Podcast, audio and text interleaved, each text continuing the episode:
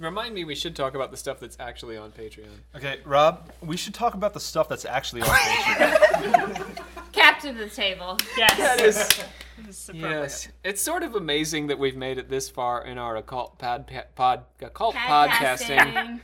I can't say podcast, which is weird you just said it.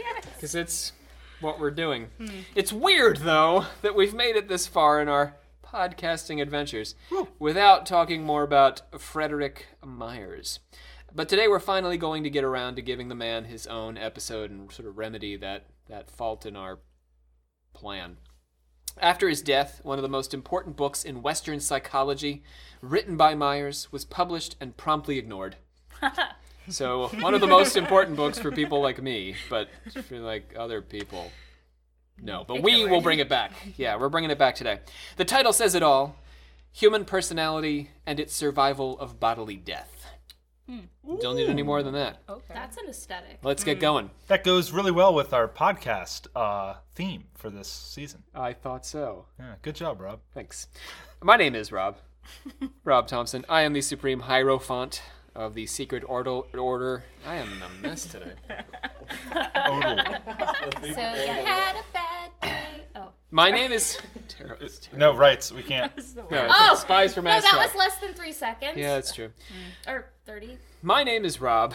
I am the Supreme Hierophant of our Secret Order of Alchemical Actors. Yeah, you are. and professor of occult studies. I am joined here by Olivia Litteral to my left, making all of those encouraging sounds. yep. Hype man. I'm your hype man. Hype man, hype manning me. Her sister Brianna is to her left. Aye. I. She's not hype man. She's she's She's a pirate today. bringing her pirate. I meant to say hi, but it didn't. work. I.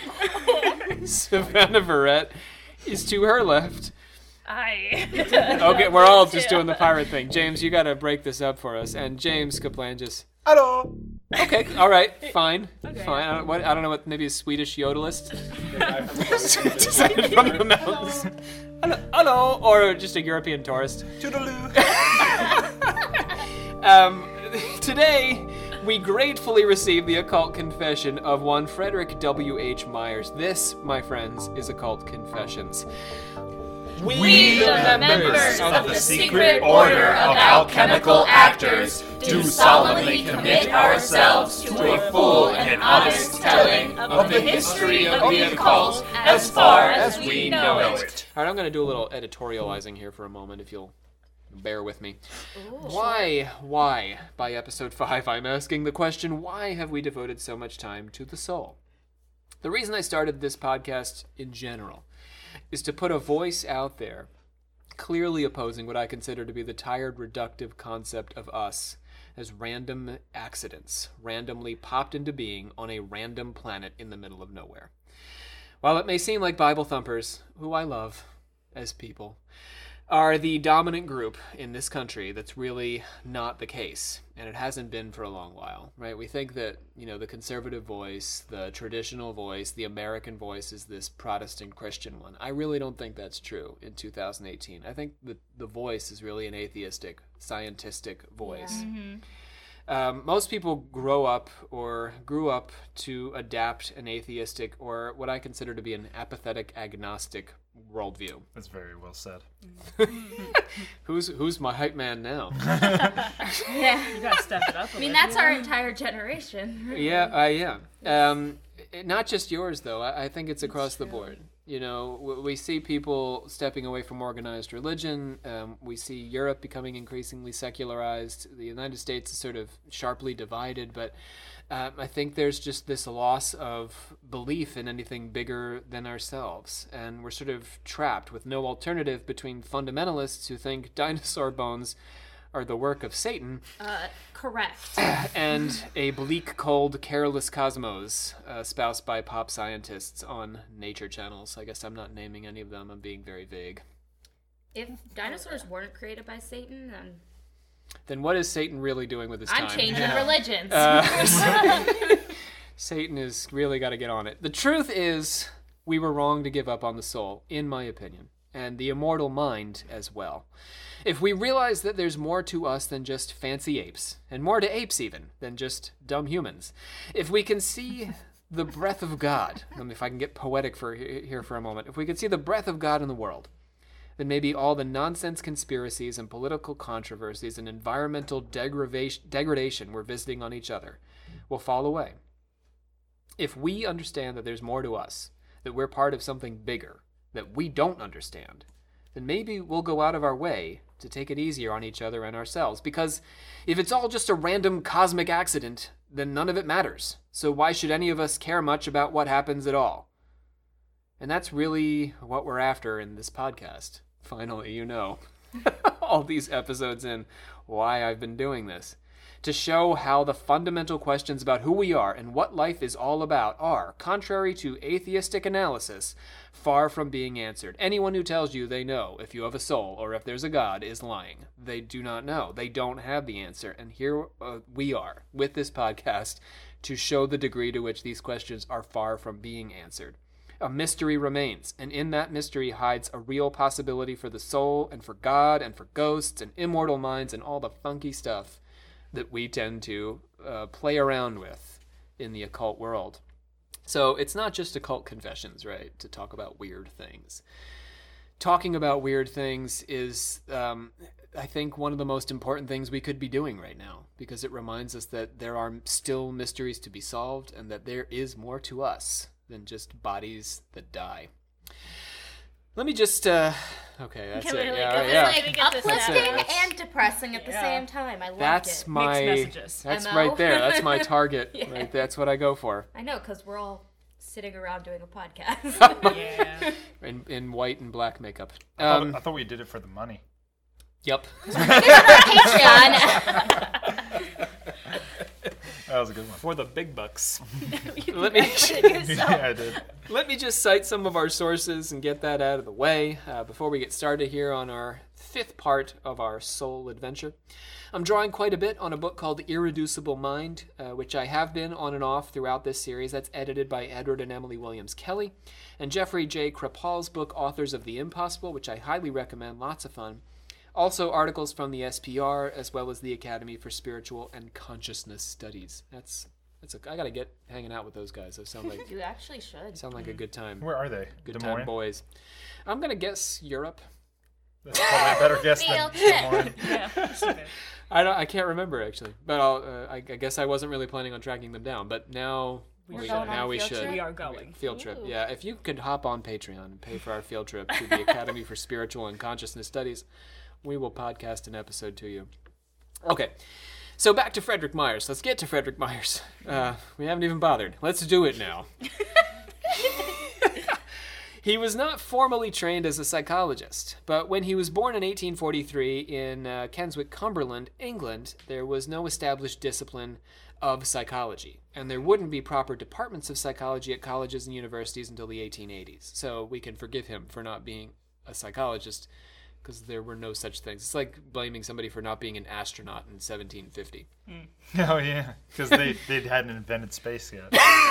right they they were just perplexed by whatever was happening up above them all the time um, until isaac newton pointed up and said Apples. Things are falling.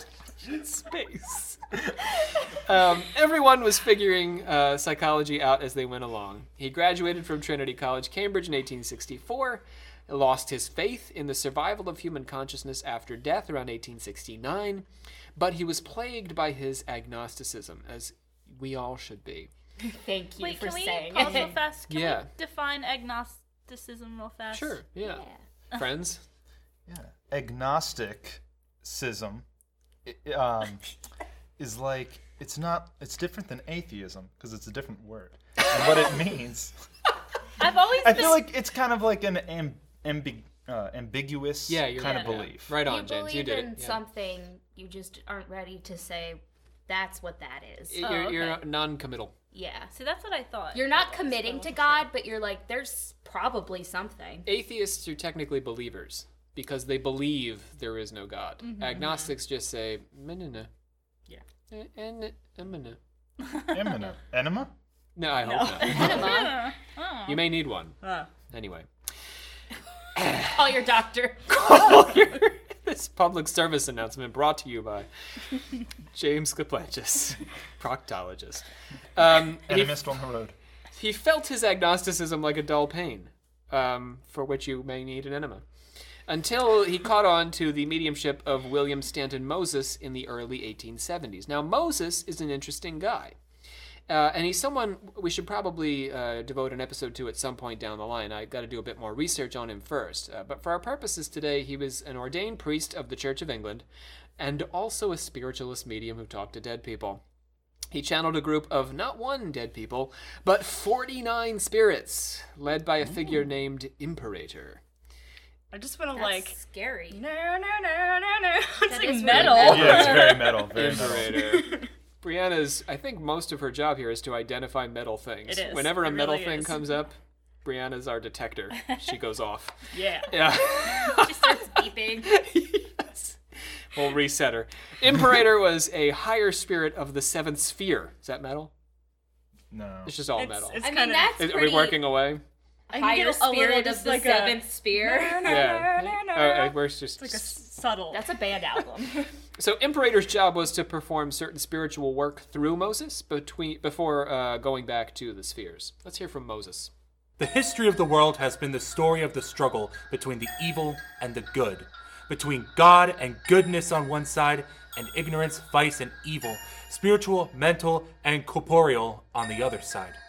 At certain times, of which this is one, extraordinary efforts are made. The army of the messengers of God is massed in greater force. Men are influenced, knowledge is spread, and the end draws nigh.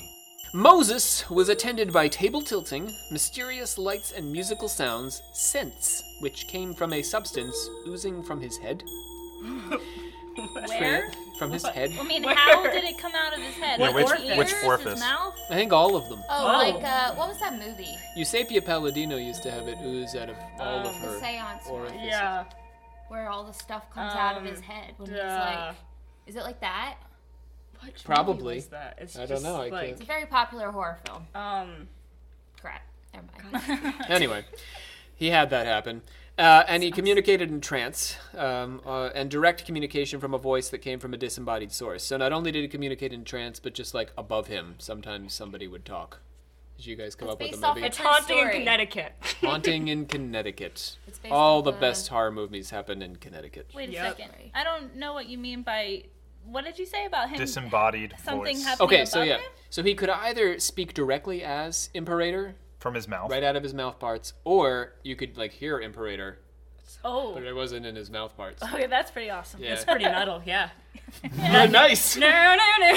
we got a metal score of two so far. Um, Myers and his associate from the SPR, Edmund Gurney, were very impressed by what they witnessed, since the physical phenomena they'd encountered up to that point weren't especially persuasive.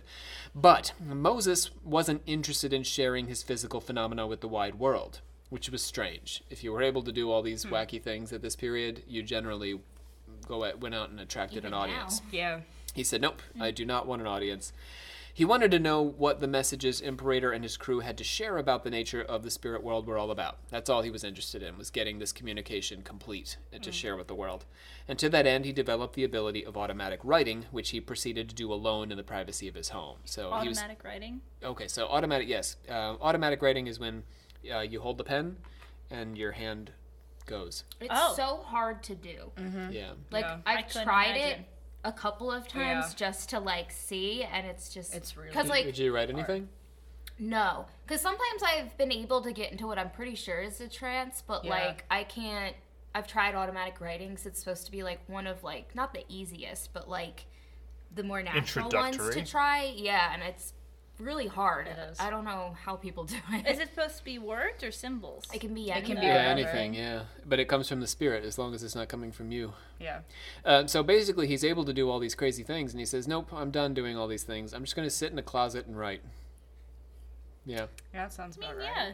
It's a good source, I guess. Why What a the guy. closet? he wrote a bunch of stuff.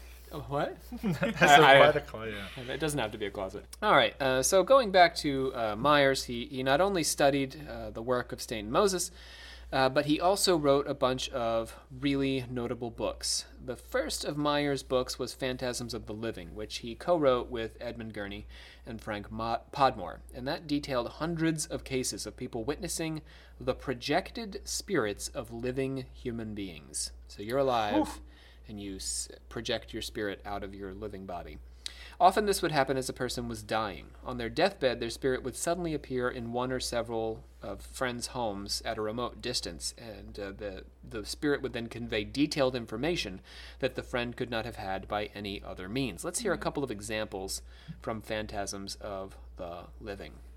June 1884. On New Year's Eve, 1852, I woke about 12:40 a.m. and found my room so brilliantly illuminated that I imagined I'd forgotten to put out my candle and that something must have caught fire. I got up and, looking around, saw at the foot of the bed a coffin resting on chairs, on each of which was a silver candlestick with a large wax taper alight. In the coffin was a figure of my father. I put out my hand and touched him when it became quite dark. The next morning, I told my friend, with whom I was staying at, Paris at the time, and on the morning of the 2nd of January, we received a letter from Marseille saying that my father had died suddenly at 12:40 on New Year's Eve, and that he had expressed such a strong wish to see his youngest child, myself, again just before his death. E. A. Schmidt. December 1883. My present housemaid's mother, Ellen Williams, one night, 1872, distinctly and suddenly felt the pressure as of someone's hand upon her breast. At the same time, heard a voice of her son, and then a lad at sea saying, Mother, mother! She told her husband at once, and that she was sure it was her boy's voice, and that she feared that there was something the matter with him. When they saw the notice of the arrival of the ship in Liverpool, they wrote at once. A reply came from the captain that the boy had died of yellow fever six days out from Rio de Janeiro, given the date which corresponded exactly as the mother's note of the occurrence. Witness my mark, Ellen Williams. In a time when telegraphs were the most prevalent form of communication, information was harder to come by, and so easier to prove as being miraculously shared. These letters are accompanied by further documentation confirming dates and notes from additional witnesses. 1873 began a significant saga in the life of Frederick Myers. He fell in love with his cousin's wife, Annie Oh, no. Hill Marshall. Oh. There's always an That's a Anne little messy. or an Annie that people fall in love with. Annie, Mary is sort of the major names of the 19th century. It's century. because Like it's Jennifer. easy to say. Victoria. Is that is that why, James? Probably. By all accounts, Myers' feelings for her were truly passionate, and they spent long hours together. But they stayed within the boundaries of Victorian respect- respectability, so you get your heads out of the gutters. Given uh, that they were both married to other people, Marshall's husband Walter was mentally ill and had to be committed to a psychiatric institution in 1876 for his manic and reckless behavior. In July, Myers was touring the Norwegian fjords, Those are just like you do. Yeah. Yeah, What? just yeah, but they're Norwegian ones. Yeah, They're co- Norwegian. ones, Norwegian yeah. That's coastal the mountains. difference. I know, but He was touring them with his brother Arthur. While he was away, Annie, guilt stricken over her husband's confinement, stabbed herself in the neck with a pair of scissors. Holy, Holy crap. I thought That's she. metal. I thought she drowned. no, no. Is that Third- appropriate? I don't know, Say she- that that's metal that she stabbed herself. And you're right, James. Um, after she stabbed herself in the neck with the si- did you, you what did you say? You thought that she had drowned? Yeah, that's what Yeah, thought. you're right. Um, um, when that proved ineffectual, she threw herself into a lake. Whoa, Oh. that's Yeah. weird that you just said that though. I read it. Oh, you Still- did? well, never mind. Yeah, so yeah, she was sort of like um, Seneca, right? Opened his, his veins, but he couldn't bleed out, so they stuck him in a bath. Oh, yeah, I remember that guy. Yeah. Yeah, she was one of those people, multiple deaths. Uh, the search for her spirit became a significant quest in Myers' life. So after she died, he tried to contact her through the means of mediums. That's sad. Wait, did we talk about that in a last, in like the last season or something? Why mediums don't try and reach out to their loved Yeah. ones? Yeah, well, Myers was not a medium himself. Oh, okay. He studied mediums. and Yeah. Moses was the first of the mediums that he investigated. Because of uh, the dead woman. He wanted to reach out to, yes, the dead Annie. Yeah, Annie. Yeah. Annie Hall. Um, according to uh, Jeffrey J. Kripal, Myers' widow systematically excised Annie Marshall from all of Myers' writing after his death. In Kripal's opinion, his masterwork, Human Personality and Its Survival of Bodily Death, published in 1903, was largely about his efforts to reconnect with Annie. Hmm. But if you read it today, you won't see Annie reflected at all in the pages. Myers theorized a two tiered model for the conscious mind, not unlike Freud's. We have, for Myers, a supraliminal and a subliminal consciousness. The concept of a subliminal consciousness should be fairly familiar to us. Subliminal advertising and things like this. What, is, what does liminal mean? Between. Between. Yeah. Cool. Uh, the supraliminal is the ego, what Freud called the ego, your conscious mind. It's what we're focused on in the present moment, how our attention is directed from perception to perception and thought to thought. It's what you're thinking about now, which I hope is this podcast. um, the subliminal kind of consciousness is more like Freud's subconscious, uh, but theorized very differently. When I talk about Freud's con- concept of the subconscious in my classes, I call it the trash heap of the brain. That's right. For Freud, the subconscious where is where all of our instinctual urges and past traumas went to transform into sexual fetishes and dark neuroses. Thank you. You like you like that? Yay, fetishes and neuroses. Whoa, I'm the type man. Put your mark on that. Myers had a very different view. Myers believed that most of our mental experience was actually subliminal, and that our supraliminal mind was moving around in the larger sort of pool of subliminal mental consciousness, sort of like an eye or a light, shining on different aspects of the totality that is our inner life. This includes our instinctual drives, but also higher dimensions of perception and abilities. like seeing auras. Yeah. And- Telepathy, yeah. talking to the dead. So this is all encompassed within this giant pool of consciousness that is us. We called it the cloud in the last episode. Mm-hmm. We have this great big cloud of consciousness, and um, it- it's sort of like it's all in the dark, but then this little eye that is our consciousness goes around like a flashlight, lighting up different parts of that dark pool hmm. that is our our subliminal mind. I mean, you can see how that's different from Freud, right? Yes. Yeah, yeah. because it has supernatural ability because it it's us like we are really this it's not the leftovers of us it's the primary what we are is this hmm. big dark pool that's you know for freud that's not the case. It's it might be big and scary but it is big and scary. For myers it's not scary. It's not trash. It's everything and it's full of wonderful and beautiful things as well as dark and scary things. We can understand this idea using the light spectrum. At the bottom of the spectrum, the infrared region, we have our more primitive drives that we generally don't think much about. Food, sleep, sex. These are, well, sex is a bit higher um, because it takes a little work. You have to talk somebody else into it. In this day and age. Yeah. Um, You should talk Yeah. someone else into it. yes. Always talk someone else into it before having sex. But not aggressive. Yeah, Yeah, like not aggressively. well, it we'll do this it's- PSA it's later. complicated. Um, at the other end of the spectrum, we have our ultraviolet mental functioning, skills that we haven't yet evolved the capacity to use in any regular way, like telepathy and astral projection.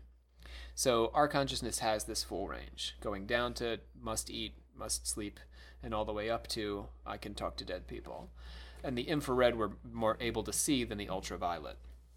The roving eye of our consciousness has only been able to make use of those mental capacities that have directly aided our survival so far. Hunting a woolly mammoth doesn't require the ability to psychically discern the previous owner of an antique necklace. You never know, man.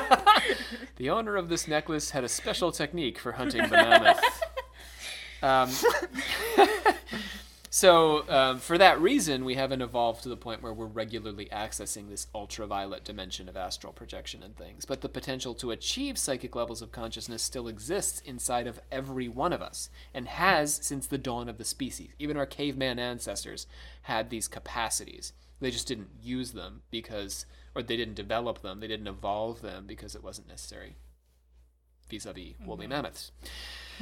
the better we master the lower skills of conscious experience, says Myers, the less attention we have to give them, and the more developed our superconscious selves can become. So the fact that we have supermarkets now is awesome for our psychic abilities. Because we don't have to worry about woolly mammoths anymore. We just have to walk up the I street, wasn't sure where that was going. Pick really- up some food, and we're good. Hungry? Go to the fridge. Right? Um, and that means we can now begin to develop our minds toward these psychic abilities. We'll evolve. Over time, we'll begin to evolve to become more psychic because our brains are less focused on feeding us because it's so easy. Unless we get distracted with uh, phone applications.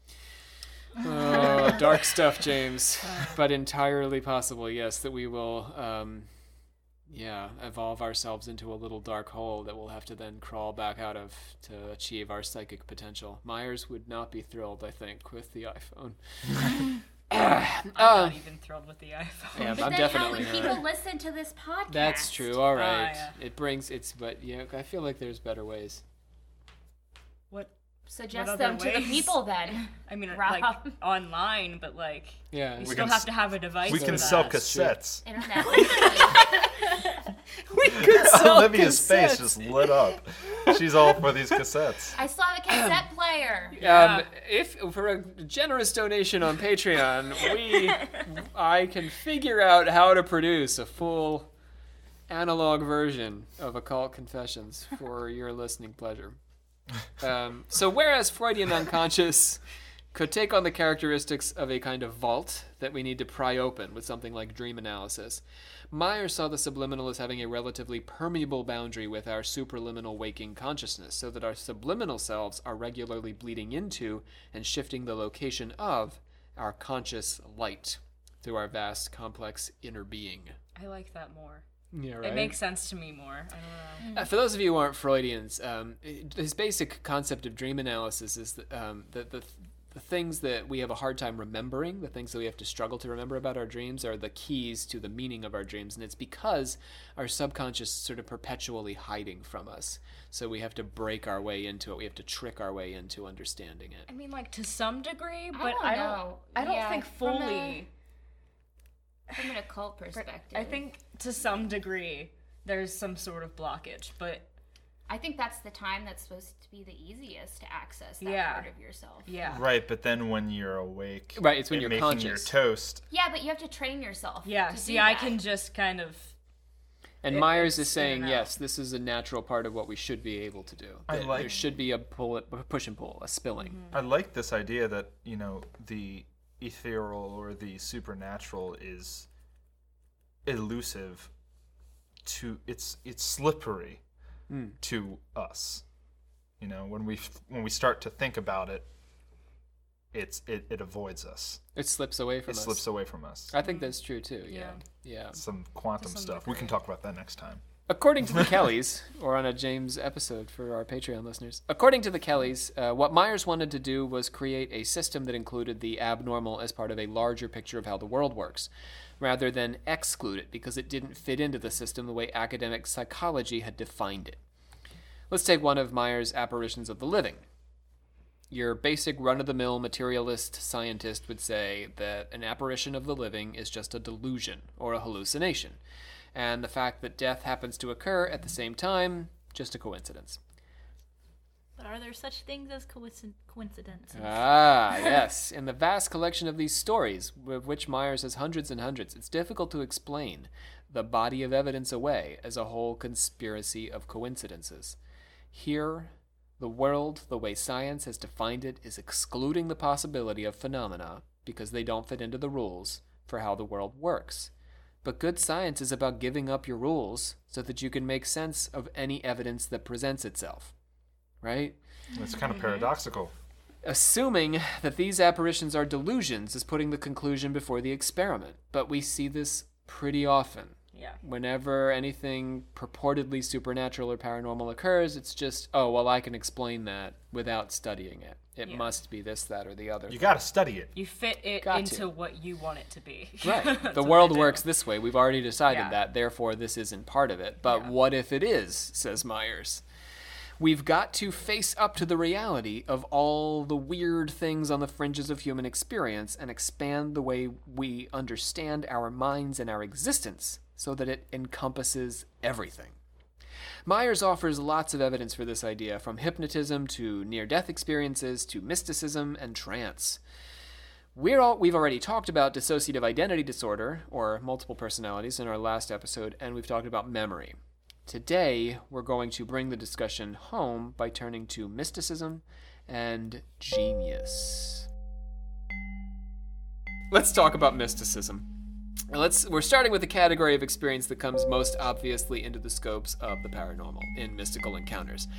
I'm going to lean heavily here on Kelly and Grosso's essay in uh, Irreducible Mind. These are wildly controversial in the social sciences and specifically in the subfield of religious studies focused on religious experience. So we are giving you a kind of fringe view, but it's an academic view by people who have studied this at length and come to what we I consider to be reasonable conclusions. We'll see if I persuade my alchemical actors. Yeah, let's see. William James and Carl Jung were two other big name psychologists from the turn of the century that believed in the reality of mystical experiences, so certainly we're not alone. Let's just lay that out.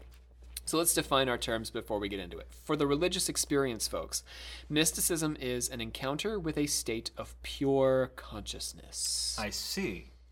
This is uh, kind of deep meditation, uh, kind of trance that puts you in touch with divine beings. You're immersed by a power that's bigger than you are.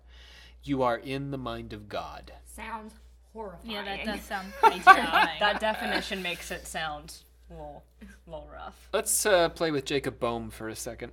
Um, he's a great source. Ask politely Yeah, I first. I think we need consent. Dear consent. Jacob Boehme, There we go. may we play? Thank you. Should we wait for a response? Because he's been No, he dead said for like fine. 500 years. It's okay. Um, he's a great source for occultists because uh, while he was a good Protestant German, his visions opened up a whole new way of thinking about the soul and God. He was tortured by discrepancies between the Old and New Testament gods and the problem of evil, or theodicy. I only read those at 5 a.m. All Theodicies? yes.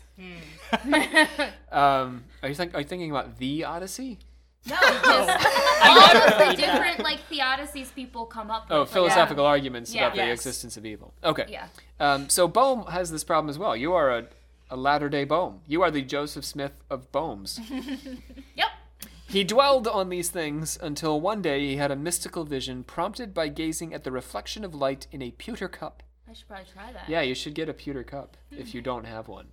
I'll call mom later. I But say you we have a bunch in our house. Yeah, don't stare at it. It- He just it caught him.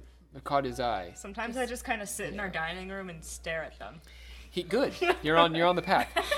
he learned about how God came into being and saw that we were microcosms of God, living in the space between His wrath and love, in an area where light and dark, good and evil, do battle. Mm. Battle. Mm. So That sounds violent. wait, so he was saying that we're in God's mind, and that's and we're part of like the subconscious of God. Yeah. Okay. The gate was opened to me. That in one quarter of an hour I saw and knew more than if I had been many years together at a university. For I saw and knew the being of all beings. I saw in myself all the three worlds, namely d- the divine, the dark, and the external and visible world. And I saw and knew the whole working essence, in the evil and the good and the original and the existence of each of them. There's a common core to mystical experience. Mystics feel that their experiences possess a reality. It's also very positive, often with life altering consequences, giving them greater perspective and appreciation, sort of like a near death experience. And this comes complete with a powerful emotional experience. And the encounter is beyond articulation. It doesn't fall inside the boundaries of our terrestrial logic and language. The Buddha, having meditated for 40 days under the Bodhi tree, saw the truth and the path to enlightenment. Jesus of Nazareth wandered the woods where he confronted and rejected Satan and came back with a plan for his ministry. These are the mystical experiences, like Boehme's, that reveal greater truths. They both involve trees. Yep. I think you might have missed the point But a little it's- bit. I'm looking deep, Savannah. So I just follow think me. that it's so interesting because like so many different like beliefs like they can they have that same theme like in mm-hmm. mine like Odin he like went through he he gave up his eye so he could give get like the runes and the knowledge to use them in magic and shit. Did it take 40 days? It was like like seven or five days and nights. he Seven. took less Seven time. to- It was seven. less time. Well, both the Buddha and But he Jesus- also hung from a tree, like by his Yeah. toes. There's a tree. There's your tree. and Jake. Yep, his I eye it. got removed and thrown in a well. You know. In water. Yeah. The Jesus and Buddha actually, there's a lot of connections. Odin, I don't know so much. Well, that even- sounds like less so, but it was 40 days and 40 nights for both of them. Uh, both of them were tempted by demons, uh, Satan in Jesus's case, or something like Satan, and in Buddha's case, Mara, uh, Mara yeah, the tempter. Um, so very similar stories.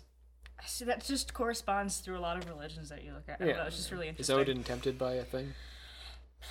Well, Somebody's like, a- "Hey, don't you want to keep those eyes?" He's like, "No." Well,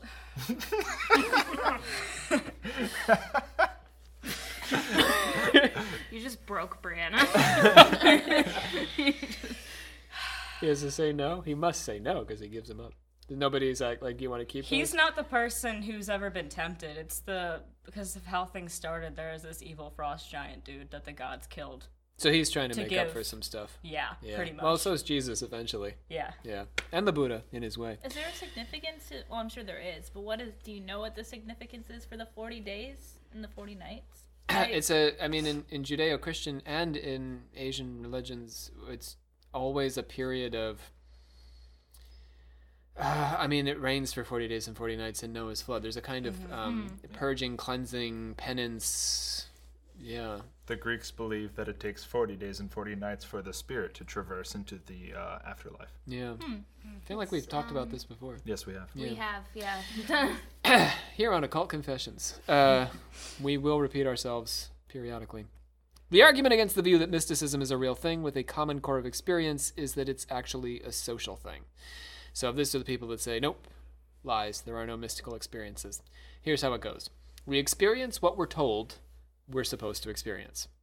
So, there's this uh, thorny problem, but it's not necessarily insurmountable. So, in other words, we have a mystical experience because we hear what it's supposed to be like, and then we have that experience based on what we hear.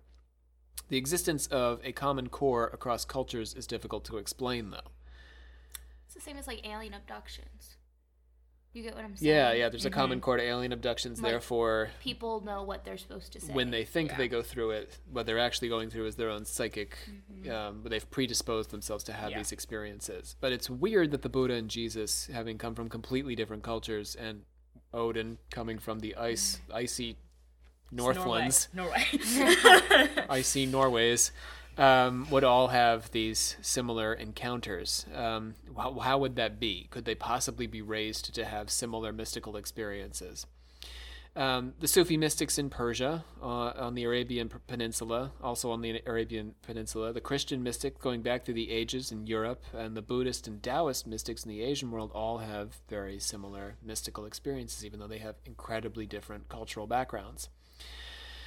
It could be that humans share common teachings about mysticism, which explains the common core, while leaving room for that mystical experience to be socially predetermined.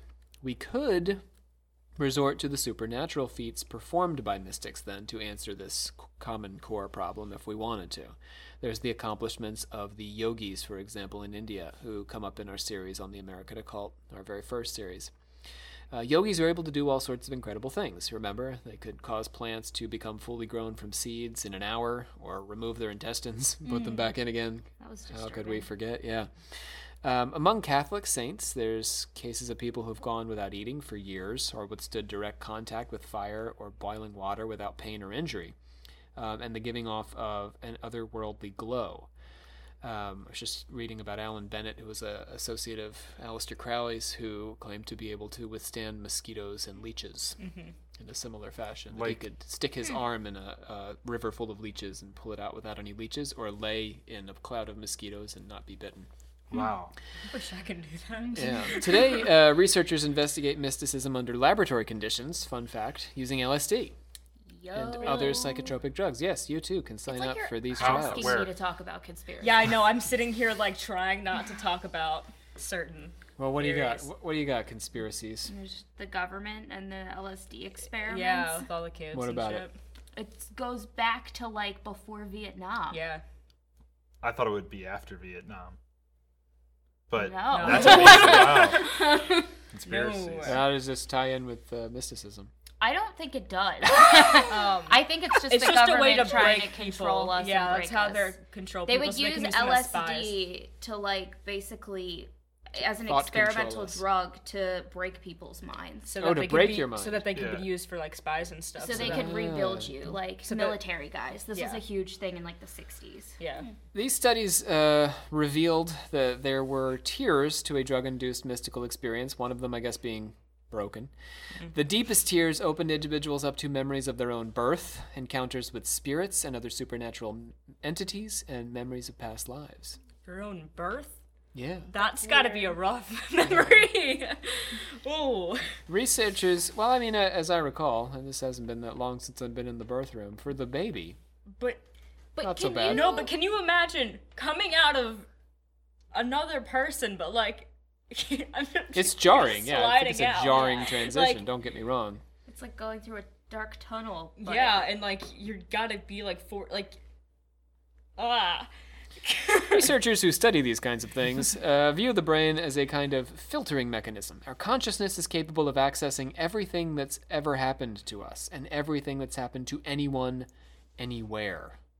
Think about that. Ooh, that's the the subliminal. Yeah, uh, and it's sort of The like cloud. the Jungian archetypes too. Like Yeah. we can access not just our cloud, but the clouds of anyone, anywhere. Right, but you can't access them all at once. I wouldn't recommend it. You would just That's how the go- government breaks you you. would go Right. insane. That's would- how the yeah. government gets you. Um, but this information would crush us, yes, as Olivia is pointing out, um, if we had access to all, all of it. So um, our brains contain and filter our consciousness, which is much bigger than the physical brain itself. That's So far, deep. so good? Yeah, I love that. That's beautiful. All right. Um, so mysticism, though, I, I think it's um, as far as proof is concerned, I like it. I am interested in mystical experience, but there's another variant of mystical experience that we consider to be more natural and that we don't um, exclude from the, I guess, corpus of things that happen. Right? Is it Yeah, called think- genius? it is indeed. Very how how genius of you, James, to come to that conclusion. I remembered it. Yeah, You stop really- reading ahead. Let's really take did stop reading ahead. mysticism answered. Stop doing your homework. You said it earlier, Savannah. Let's take another more natural angle on this, which is genius. Genius has similar qualities to mysticism, but is considered a natural aspect of our of our It's a lives. better theory. Yeah. Let's hear from F.W.H. Myers. Genius should rather be regarded as a power of utilizing a wider range than other men can utilize of faculties in some degree innate in all. A power of appropriating the results of subliminal mentation to subserve the supraliminal stream of thought so that an inspiration of genius will be in truth a supraliminal uprush an emergence into the current of ideas which the man is consciously manipulating of other ideas which he has not consciously originated. What the hell was that? Yeah, I I, literally no idea. I'm What did he just say? All right, so there's I've never been you. so concerned. I, I've, for the state of your mind, For or his state of Oh, okay. mind. There's a couple of ways um, we can think about it. When I was in high school and I still did math problems, I would sometimes go to bed having not quite figured the problem out. My math teacher actually encouraged this.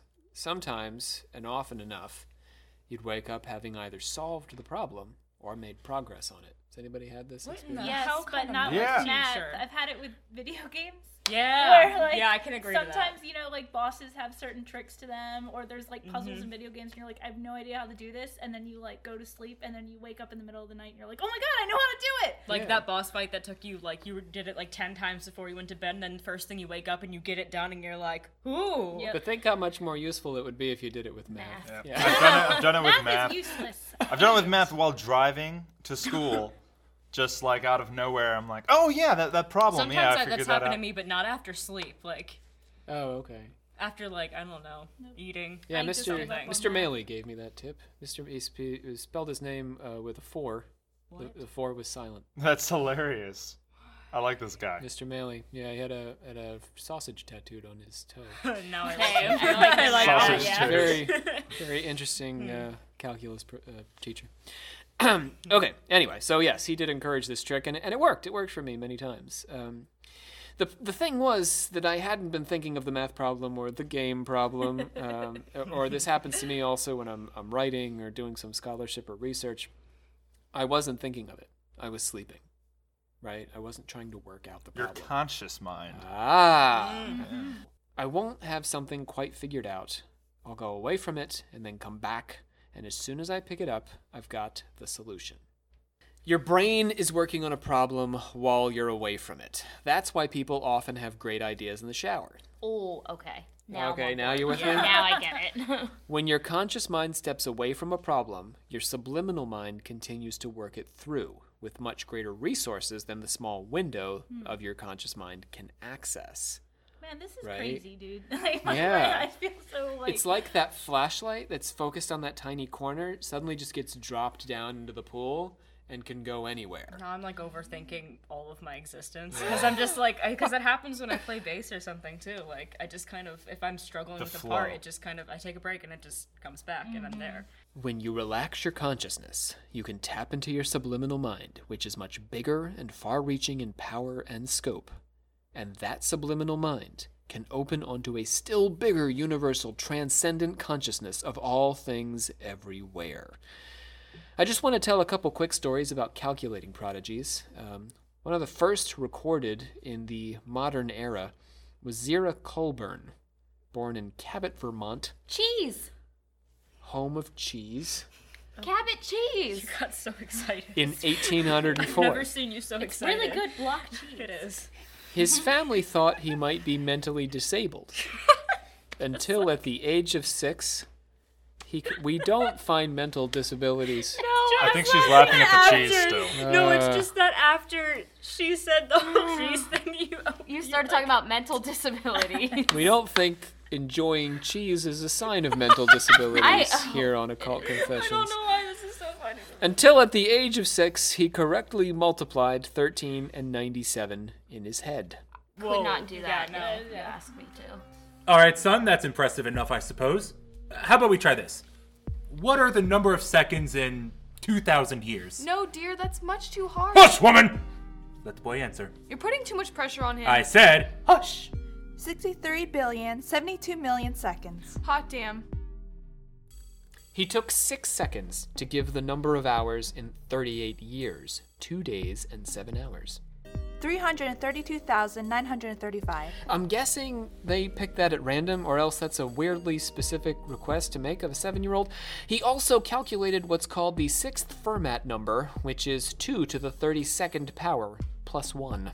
4 billion, 294 million, 967,297. And determined in his head that this wasn't a prime number and that its divisor is 641.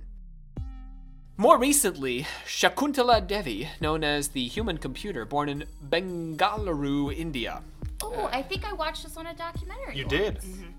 Her father was meant to become a Brahmin priest, but joined the circus instead. Oh, wow. that's a career change. He discovered Devi's ability to memorize numbers while teaching her a card trick and took her on tour showing off her skill. In 1977, she gave the 23rd root of a 201 digit number in 50 seconds. Her answer was confirmed by the UNIVAC 1101 computer, and they had to write a special program for the computer to even be able to do it in 1977. Now, your your like phone could do it. No, probably not. There's I too don't many numbers. N- now your freaking desk lamp could do it while your refrigerator calculates a larger number. That's right. In 1980, she multiplied two randomly selected 13 digit numbers correctly in 28 seconds. With both Devi and Colburn, the mathematics are happening in regions of their minds that go well beyond the limits of what they're supposed to be able to consciously think in the moment. The speed with which they could conjure these results suggests a powerful flexing of the subliminal mind. We can't do this, right? But in seconds, they can produce these insane numerical results without calculators or paper or anything. Their minds can just do it. So their minds are the same as ours. Their brains are the same as ours in many ways. Like the differences between them are infinitesimally small. And yet they're able to achieve these genius feats. Wow. Oh, oh. I think counting prodigies are impressive because I only got as far as Calc 1. But mm. there are prodigies in every area of human endeavor painting, architecture, Oh yeah. storytelling, cake. Cake. I come up with these episodes in my sleep and write pops. them with my eyes closed. Did you know that? Wow. No. Just close my eyes and, You do, I do see you close your eyes and quite a lot occult when you're away. teaching. I occult into the ether. Uh, That's where you go. uh, so, uh, just to wrap up here, um, how do you guys see genius and mysticism fitting into Myers' system? Partially. Partially. Okay, so what what do you find most persuasive? The, Genius. Yeah. Yeah. The okay, genius part. Okay, so um, why, tell me about that a little bit. To me, it, it just seems interesting because genius and mysticism seem like they shouldn't go together. Like, genius is more of a scientific type of angle, whereas mysticism to me is a more, not like supernatural, but I guess a supernatural. Like, Yeah. Divine. That's why occurrence- I'm, a divine occurrence. that's there why you I'm go. finding it difficult to like put words to what I'm thinking about this because there's just such a contrast to me. Right, right. Oh, genius might feel a little bit. We might feel stronger about the geniuses because it's something that we've all experienced, in a way Right, yeah, and Um, yeah, okay. uh, the mystic part is a little confusing to me because I mean I'm not religious in any sense, and I've never had a religious experience like that. And but I've dealt with this genius thing a lot. Like I feel like it's helped solve all my problems. Yeah, I know what numbers are, but what is God, Rob? I, I mean, there's a testability to it, right? Um, Yeah. If I ask you what this number is and you come up with a number off the top of your head, then I can easily test and say, fine. But when Jacob Boehme comes back and says, this is the nature of good and evil, we're like, oh, fine, I, I guess. We have That's to take all your I word was for it. really saying. and words don't really do it justice. I think language is a virus, Rob. you and Laurie Anderson both, yeah. Uh, Olivia, what's uh, what's your perspective on this? No, that's really what I was, I think, at the, my core trying to say. Like, genius is a, a thing that can make rational sense to a large group of people. So you think mysticism is a bit of a distraction? I think, uh, yeah, I think you don't even need to. I think you could have just stuck with genius. Mysticism is a, a muddy area. It- yeah. that's what I think I was. Which it- is fine. I think for our purposes, I think people need to know that that's part of this. But yeah, it's it's um, less convincing, It's right? yeah, it's. I'm Not not, sure easy. why he deliberately kind of cut them up into two. I think that segregated also. Well, it's really not. I mean, that's us kind of picking those out because memories in there and apparitions of the living are also part of this. All of these are just points of evidence. In a- According like to a Myers, they're all in the same place. They're all coming from that dark pool of consciousness. When we have a mystical experience, we're dropping into the dark pool. And when that's the Brianna idea. does. Uh, you do astral projections. Yeah, and that's why I also kind of dropping down. have some issues with how they talk about the mystic thing because in me, into, in my mind, that's how he described like the whole like God experience stuff. Like that's not. You don't experience to a me. pure consciousness. You mean? It's not like that to me. Well, you're sort of more in a mediumistic consciousness that you're Yeah. seeking out points of also, information or I wouldn't separate the two, genius and mystic, because to me, there's some things that just kind of flow that I think ah. See, so Brianna's separated. seeing a different perspective on it. That there is there's some consonants. There is things Something. there that like, because to some degree, for each, they apply to each other. Yeah. Mm-hmm. It's all going back into that dark pool, but Yeah. I, I agree, Olivia, some are more persuasive than others. I really like apparitions of the living as a guy who studies mediums and stuff Mm-hmm. because those, those there's a point of evidence for you, mm-hmm. and it's it's a direct point of evidence, but mm-hmm. it's also touching on something supernatural. Genius doesn't feel as supernatural. I think it still has supernatural components to it because I can't do the kind of stuff that these accounting prodigies can do. But if you say you saw your dead sister and you know how she died and you know facts about her death and you weren't physically present for it and no one told you about it, but you have this information nevertheless, we've got them sort of veridical test and also we have something supernatural mm-hmm. happening. That's easier to get behind than Yeah. I had a vision from God. Yeah, yeah. That's what I don't agree with. if you haven't read Jacob Boehme yet, I suggest you go home and Google the man because I think he's Maybe right up I your need alley. to, yeah, I think you might be a theosophist at heart. All right, Olivia, bring us on home, man. Oh God, sorry. I just felt so messed up by this episode that I had a moment where I was like, "What are we doing?" Yeah, Um, take a moment. Take We- a breath, Yeah. and, and then close us down. we, the secret. Oh, I. Now you're doing the That's, intro. that's the beginning. we You're broke her. starting us over. I think I just broke. We, have broke to you. hereby My mind do a just thing. fragmented. You have to hereby do something. I hereby adjourn and declare closed this meeting of the Secret Order of Alchemical Actors until such a time as we get together and do it again. Ho. Ho. Are we gonna say that now? Hi. Hi. Uh, so, uh, we encourage you to subscribe to our podcast if you haven't yet. We've got one more episode in our series on the soul. Uh, if you'd like to go back, we've got a series on uh, lady magic, Yeah. vaginas and things, and also Vaginas and magic. on the American occult. And uh, next series we'll be covering black magic. So go ahead and click that subscribe button. We would love to continue speaking with you.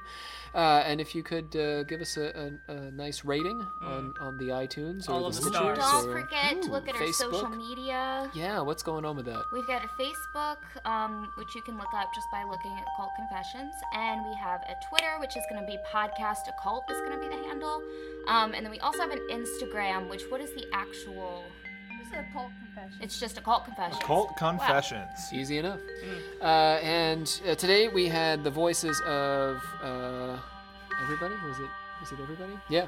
Uh, we had Shannon Landers. We had uh, Gracie Jordan, Jacob Wheatley, Brandon Walls, and joining us in at the at the table here we have uh, James Kaplanges.